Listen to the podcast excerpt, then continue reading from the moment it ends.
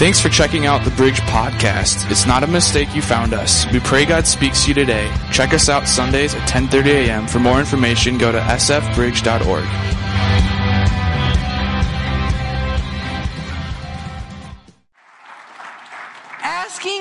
friend, this question that, that you've always wanted to ask, but you've been hesitant to ask because you didn't want to get the flack from what that person would think of you. These questions are so fun because people are just like, I feel like these are the questions you actually truly want to know. You don't want to care about what my favorite color is. You don't want to care, you know, there's all these questions that you actually truly want to know. And I'm excited to take one that uh, I have been excited about for a while here. And it's simply this asking for a friend why do I need to read the Bible? I come to church, you preach from the Bible, like all that's good, but why do I personally need to read the Bible? And I think that question is honestly connected to a much deeper question, a question that's even more vulnerable is how do I read the Bible, right? Because it's one thing it, when it's a pastor and he opens up this big book, it just maybe it makes sense. It feels like maybe okay, yeah, you naturally understand how to do it.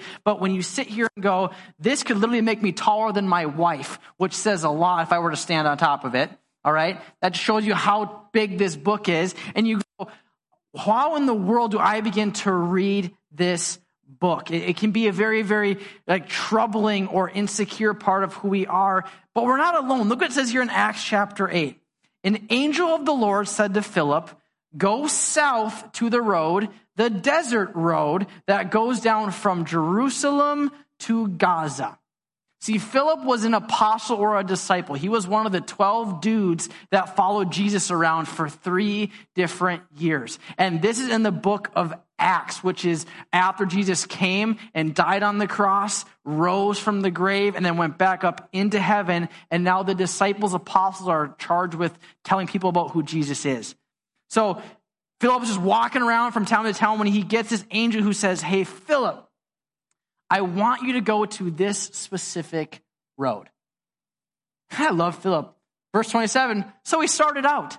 If, we, if someone was like, hey, Derek, I want you to jump in your truck and drive down Xenon Road, I'd be like, and then what?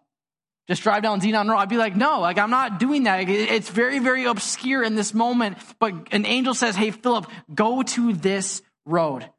So Philip said he started out, and on his way, he met an Ethiopian eunuch, an important official in charge of all of the treasury of the Kandake, which means queen of the Ethiopians.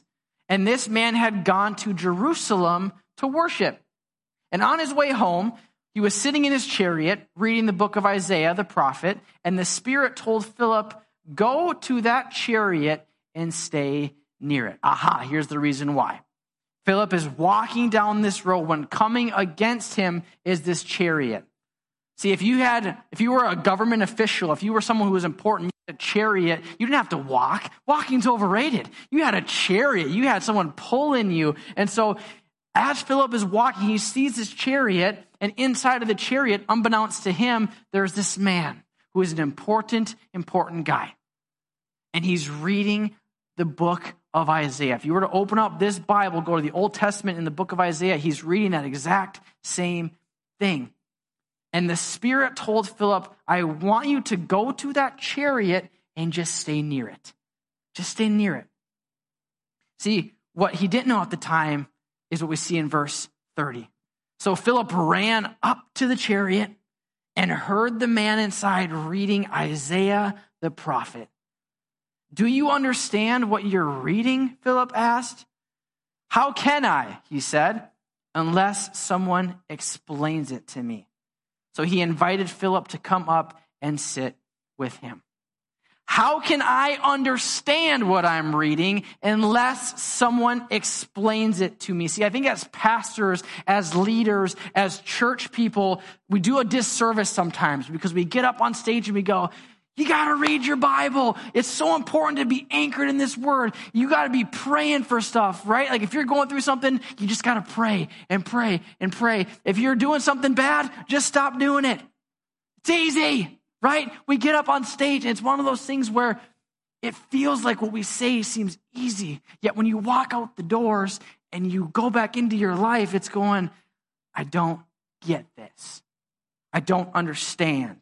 Like, yeah, I felt good about it on Sunday when Derek was looking awesome in his pink shirt, but now you lost me. Like the heart is pure in the sentiment. Like, yes, I truly believe we all need to be in this Bible because it's an experience. It's a gateway into knowing who God is and experiencing Him for real. It's inspiring. It's encouraging. It brings life to the reader. But I think so often, if we're really honest, we feel just like that Ethiopian. We can open it up and read it, but we don't understand it. See, what's happening is he's on his way from Jerusalem, which is in the Middle East, up north and east. He's going down to Gaza, or not Gaza, I'm sorry, to Ethiopia, which is in Africa. It's a long, long, long journey.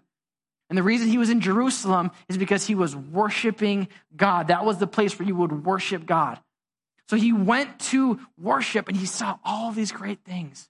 He saw people worshiping, he saw God doing cool things, but we can tell he's still hungry because he's reading a scroll. Scrolls were expensive, really, really expensive.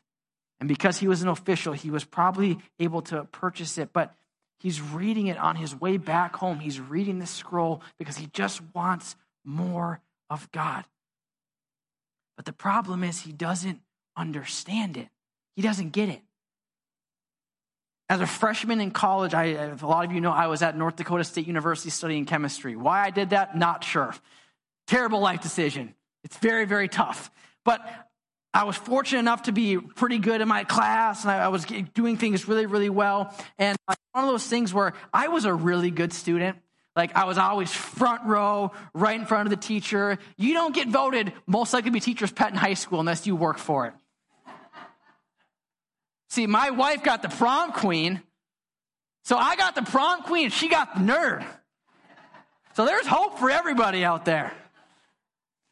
But tr- truth be told, I seriously was like, I was like this student. Like I was always on cl- on time to class, groggy as ever, but I was on time. I was front row, and the teacher knew it. She knew I was a good student. And this professor was an absolute genius. She was Russian, so she had a thick Russian accent, terrifying, literally terrifying. Like if she looked at you wrongly, like you feared for your life. She was scary, but she was very, very intelligent.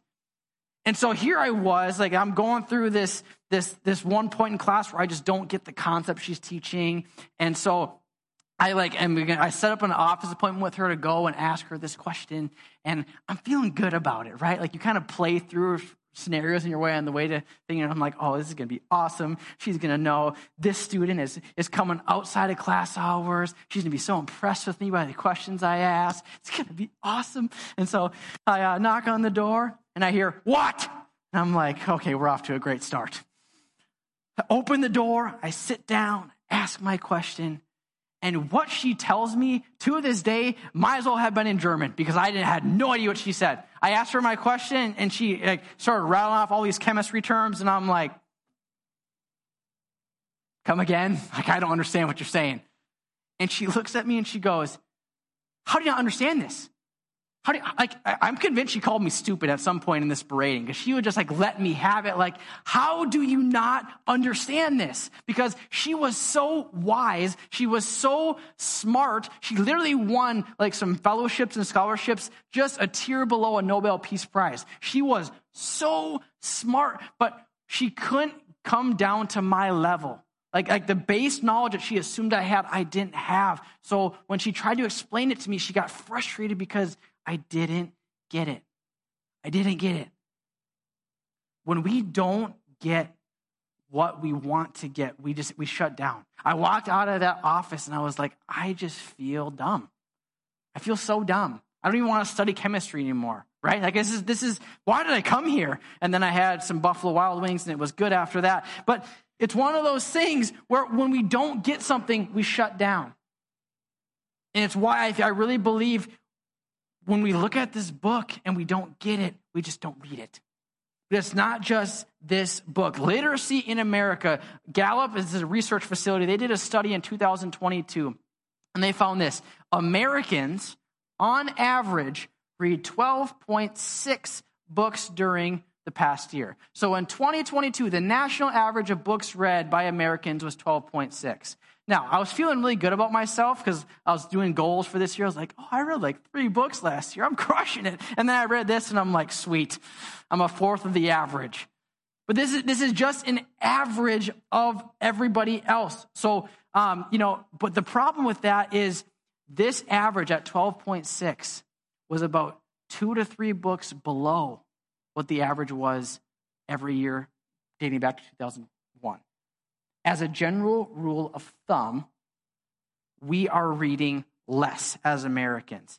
And there's a lot of reasons for it. Technology has brought a lot of different options for us. I don't know about anybody else in here, but now I've seen podcasts are on the rise. Like I listen to podcasts very frequently. There's different audio books. There's articles. There's blogs. There's something called TLDR. It means too long, didn't read it. So these, these long articles that would take minutes and 10, 20, 30 minutes to read, they have a little Spark Notes version at the top of the article saying like, hey, if you don't want to read this whole thing, here's just the Spark Notes version. We are finding less and less of a desire to read. And it's not just normal books, it's the Bible as well. As a youth pastor, something I heard from many different sources, many different books, many different pastors, and something I experienced as well was Generation Z as a whole, the generation after mine, the generation of our teenagers, is the most biblically illiterate generation of all time. All time.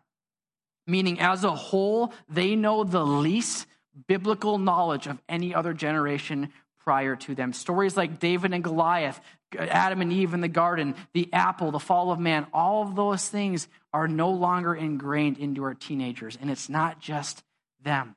Lifeway Research, another research facility, found this less than 50% of Americans know the names of all four gospels. 60% of American Christians cannot name five of the Ten Commandments and many Christians cannot name two or three of the disciples by name. On the other side of the spectrum, they found this millions of Americans who answered this poll, they found 34% read the Bible daily, and 50% on the other side of the spectrum read the Bible two times or less over the course of the whole year, which includes people who had never opened it at all. Now, What's happening as I share all the stats is one of two things. The first thing being like, wow, that's pretty crazy research. Like, I'm glad you're preaching on this, Derek. You're a genius. Thanks, guys. But the second, more honest thing, the more real thing is maybe you feel like you're in that statistic and it doesn't feel good. I remember being around some of my friends who are really, really good with motors. They know how to change the engine in their car when it blows up. When their transmission's lying on the highway, they go, no big deal, I'll fix it. I don't know how to change my oil.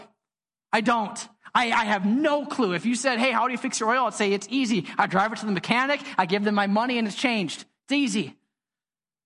But I when I'm around them and they sit there and they talk about all these different things, I physically don't get it. Like my brain is not wired that way. And when they talk about it more and more, and like when they find out I don't change my own oil, they let me know. Like, you're dumb.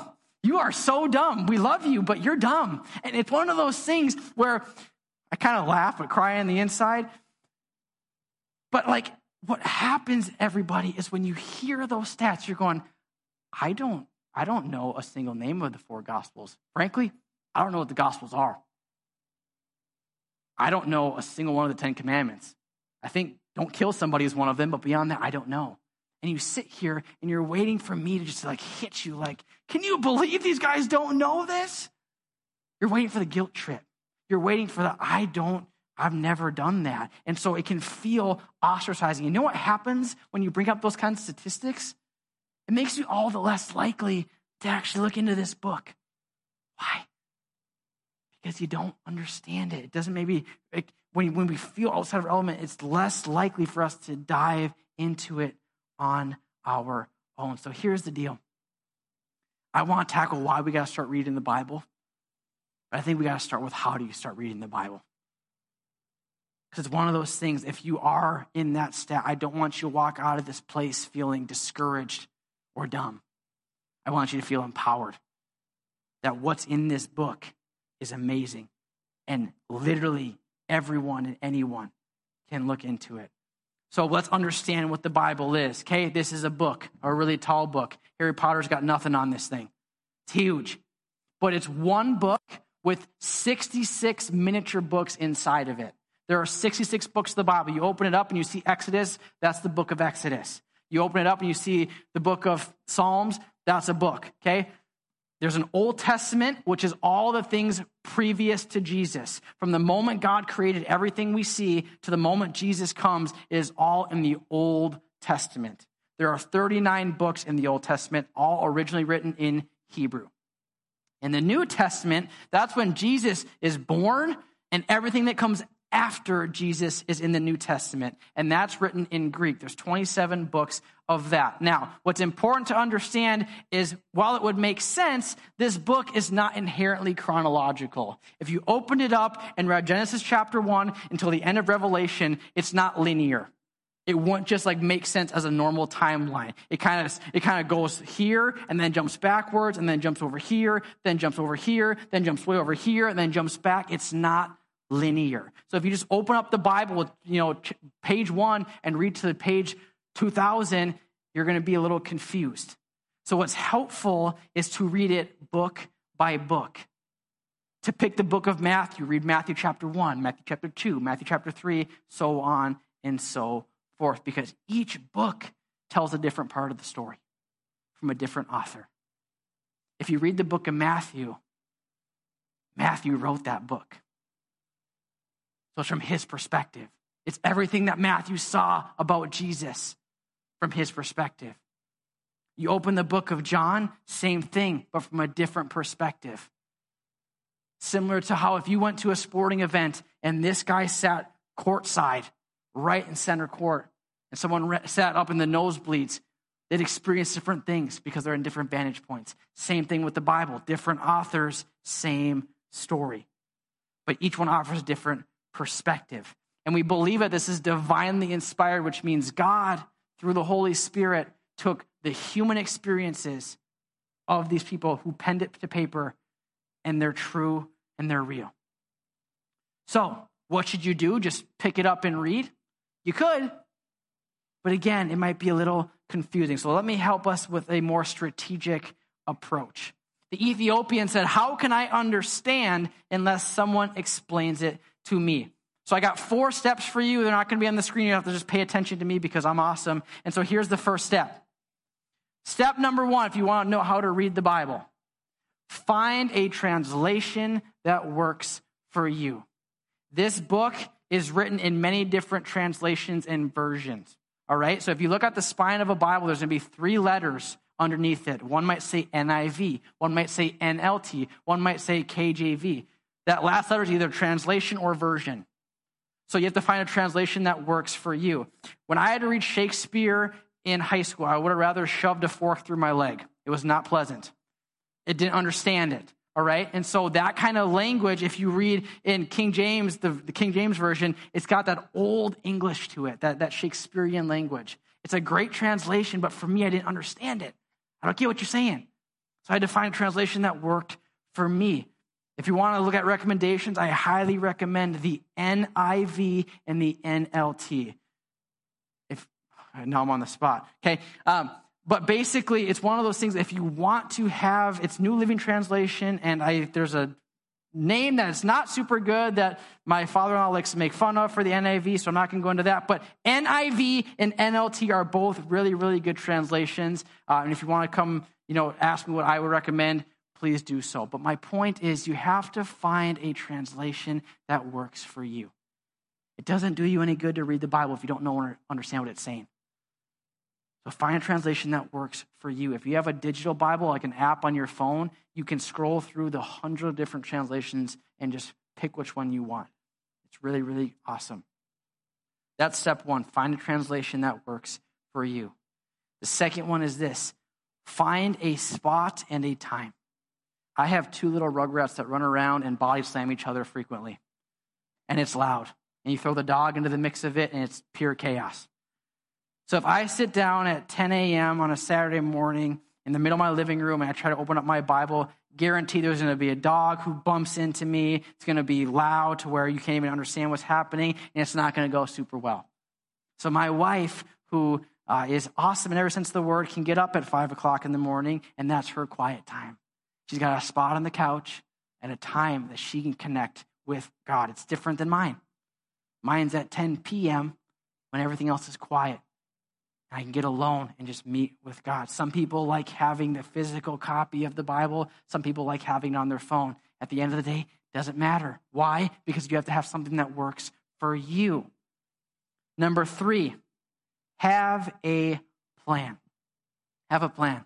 I said this first service. When I first started reading the Bible, had no idea how to read it. So I kind of did the Bible roulette, which was kind of like this.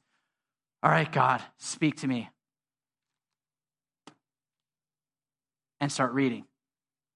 And frankly, made even less sense, right? Because you're picking up in the middle of the story. Imagine you pick up a newspaper and did the exact same thing. If you don't know what the context of the situation is, it's confusing. So have a plan. There's some really good plans about for beginners, about for experienced people. If you want to tackle uh, a, a, the Bible in a year, you can do that. They have different plans to suit your lifestyle. That's step number three. But step number four is simply this ask questions.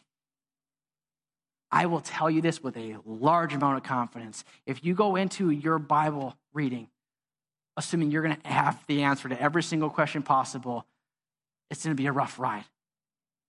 I went to a Bible college for four years. I studied the Bible a bunch.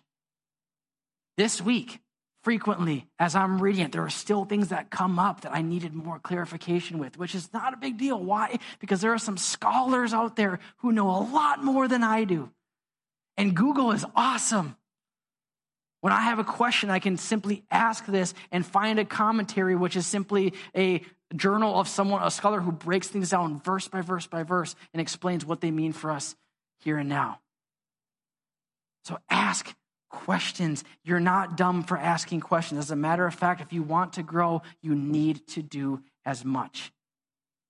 We need to know how to read this because when we know how, we can know why. Acts chapter 8, verse 32.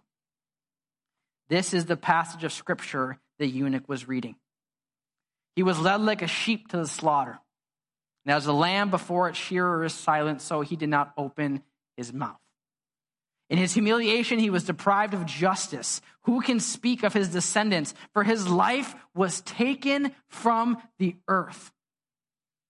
The eunuch asked Philip, Tell me, please, who is the prophet talking about, himself or someone else? Then Philip began with that very passage of scripture and told him the good news about Jesus. As they traveled along the road, they came to some water, and the eunuch said, Look, here's the water. What can stand in the way of my being baptized? And he gave orders to stop the chariot. Then both Philip and the eunuch went down into the water, and Philip baptized him. When they came up out of the water, the Spirit of the Lord suddenly took Philip away, and the eunuch did not see him again, but went on his way rejoicing. The Bible is a gateway to experiencing God. This book, I'm going to ruin the ending for you, okay?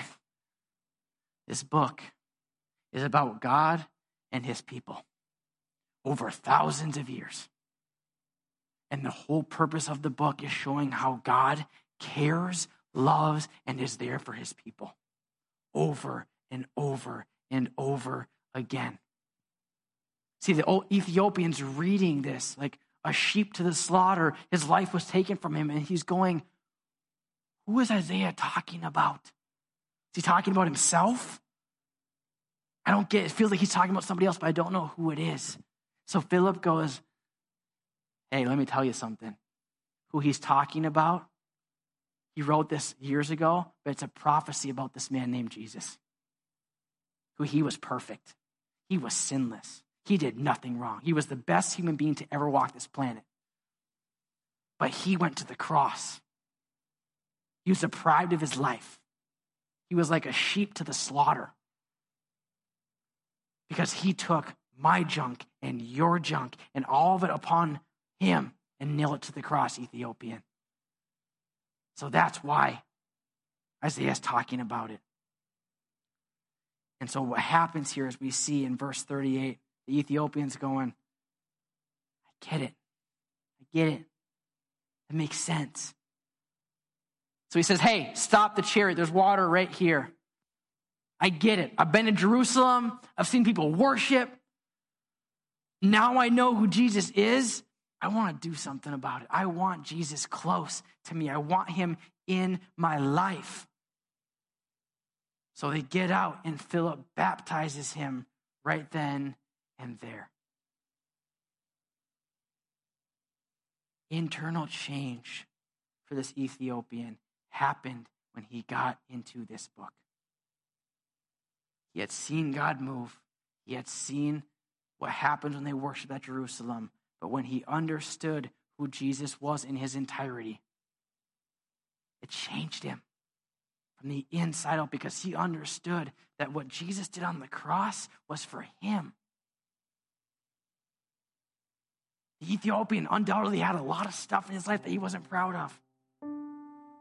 But when this sinless, perfect sheep goes to the slaughter for him, he wanted to do something about it. Psalm 1 says, Blessed is the one who does not walk in step with the wicked, or stand in the way that sinners take, or sit in the company of mockers. But blessed is the one whose delight is in the law of the Lord, who meditates on his law day and night. That person is like a tree planted by streams of water, which yield its fruit in season and whose leaves do not wither. Whatever they do prospers how we read the Bible is directly connected to why we read the Bible.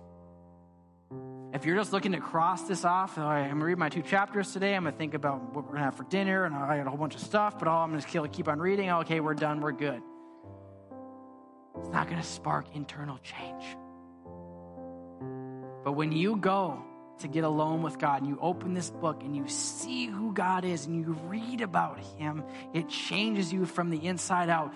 The psalmist says you're like a tree planted by streams of water. It can be dry, there can be no rain, but when you're planted next to the stream, it doesn't matter. When you're planted next to the stream, they can sing, bring rain and wind and everything, but they're rooted in who they are. Good or bad, when you're planted, nothing can shake you. I'm not saying that if you read this Bible, all of your problems go away. But when you're in this word, I want you to see how God can speak to you and speak to your situation. When you're going through all of the rufflings of what's my purpose in life, I feel like I'm just in this cycle of just like my work's not fulfilling, I'm not fulfilled in my life. What's my purpose? And you wrestle with that. And you read a story in this book about a man named David who was the eighth in his family overlooked, literally reserved to scooping up sheep poop, and that's it. God's saying, Hey, you're the king of Israel to come.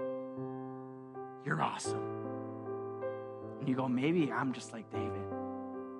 You read about Judges chapter 6, Gideon, who is hiding for his life. I preached on this a few weeks ago he is like overlooked. He feels weak. And God's saying, Hey, you, buddy, I'm going to use you and you alone to deliver my people. And you go, May I feel like Gideon. Maybe God can do the same thing for me. When you feel tossed around by the waves of life and nothing in your life is going right, you try to do this and bad comes. You try to do the right thing and more bad comes. You go, What gives? You read of a man named Joseph who was sold into slavery by his family, but God came through for him in due time. When you're trying to grow and become a better version of yourself, you read about this man named James who goes, You got to be quick to listen and slow to become angry. When you're riding the highs and lows of life, this book has a story that you can empathize with and understand with. And here's the best part about the whole thing Hebrews chapter 13, 8 says this Jesus Christ is the same yesterday, today, and forever. So, what does that mean? That means when God split the Red Sea wide open and let his people walk through, he's the same God who can move in your life too. He's the same God who cares about you that much to be with you through all of your stuff. He's the same yesterday, thousands of years ago, as he is today. And guess what? He's the same one tomorrow. So things might be going great now, but guess what? He's gonna be with you forever. It's been the one thing about growing my maturity with God is every time the storm of life gets crazier and more intense. I'm not gonna lie to you, I get worried and scared when I see the waves around me. But the time of fear is less because I go, look what God did. He's going to do it again. We don't have that understanding if we don't get into this book. So here's the thing a lot of you in here know I'm a runner. Why? Again, not sure. But the thing about running is when you run by yourself, it's a lot harder to persevere through the tough part. But When you run with a group, you push each other. So as a church, I want us to understand that when we read this book, we connect with God. So let's read it together. Because I know there's a lot of people who go, Oh, I don't know how I'm going to do this. Uh, I don't know if I'm good enough for this. All these different things that come with it. But I want to do it together. Because I believe when we read it, we're going to be like the Ethiopian who goes, I want more of God now. So here's what we're going to do. As a church, we're going to read together. Starting tomorrow, as a church, we're going to read Matthew chapter 1. Tuesday, Matthew chapter 2. Wednesday, Matthew chapter 3. You can read on your own time, in your own place, in your own way, but we're doing it together. And here's how we're going to do it. If you want to know how I prepare a message, it's right here. If you want to know how I read a Bible, it's right here. Soap. Teenagers need a lot of it. Soap scripture, observations, application, and prayer. When you look at a Bible verse or a Bible chapter, write it down. What's the scripture? Matthew chapter 1. Got that one. Done. Observations. What stuck out to me? In this particular story, my observations were the Ethiopian was going from north to south. Got it. He had a chariot, so must have some good money. Philip, oh yeah, he's an apostle. Those are observations. But the application is I'm just like the Ethiopian eunuch. I don't understand the Bible. So I got to ask questions like he did to Philip. That's an application. And at the end, you pray. Our mission at the church is to see people come alive in Christ. But as we see from the Ethiopian, the way to do that is to know who he is in his entirety. And the way to do that is to read this book. So here's what we're going to do as a, as a church. On your way out today, our office admin, Bethany, she's amazing. She printed off these little half sheets of paper with soap on them. So if you are like me and you forget what's soap, what's S, I don't get it, it's right there. But what's going to happen is starting tomorrow as a church, we're going to read Matthew chapter 1 together on your own time, in your own way. But on Facebook, you're going to find tomorrow my soap. I'm going to write down my scripture. I'm going to write down my observations, my applications, and my prayer, and you can read it. So when you read it and you go, I don't get what this is saying, you can go from there. And on Tuesday, Riley's soap is going to be on Facebook. Wednesday is going to be Bethany's, so on and so forth. So not only are we reading together, but we're understanding together. And there's going to be life change as a result of it. And if you don't have Facebook, come talk to me. I will personally send you a screenshot of every soap we have because I believe in it that much.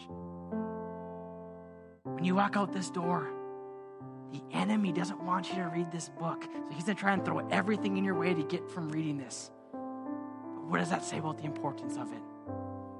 We got to be in this book. And as a pastor, as a church, we're going to lock arms and do it together. So if you're new to the Bible, guess what? There's going to be a lot of people who are new to the Bible with you. And to be perfectly real, as someone who has a degree in biblical theology, I still learn about it every single time I read it. So you're not alone.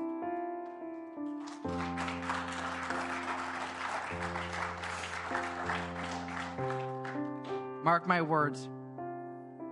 You spend the next 28 days with us going through the Bible, something will begin to shift in your life. Externally or internally, I'm not sure, but I promise you something's going to shift if you read it to understand it. it did for the Ethiopian, and it will for you and I. Let's pray. Jesus, I thank you.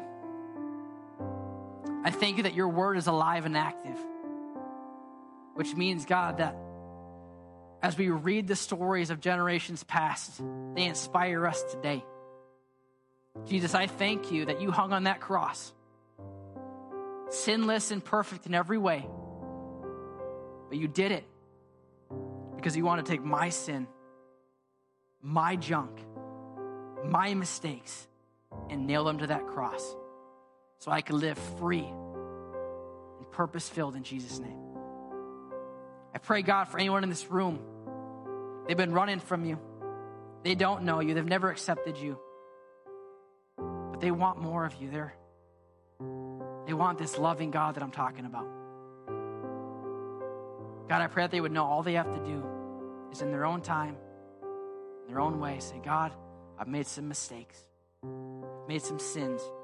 Would you forgive me? I believe in you. And in that moment, Jesus, you walk right with them.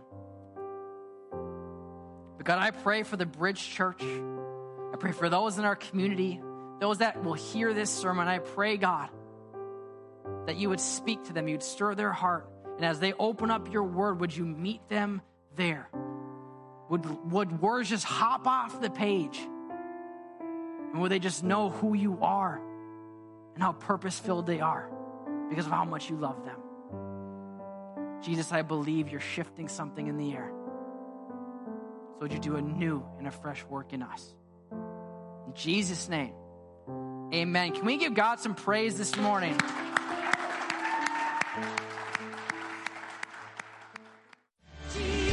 This has been a podcast of the Bridge Church. Have a great week.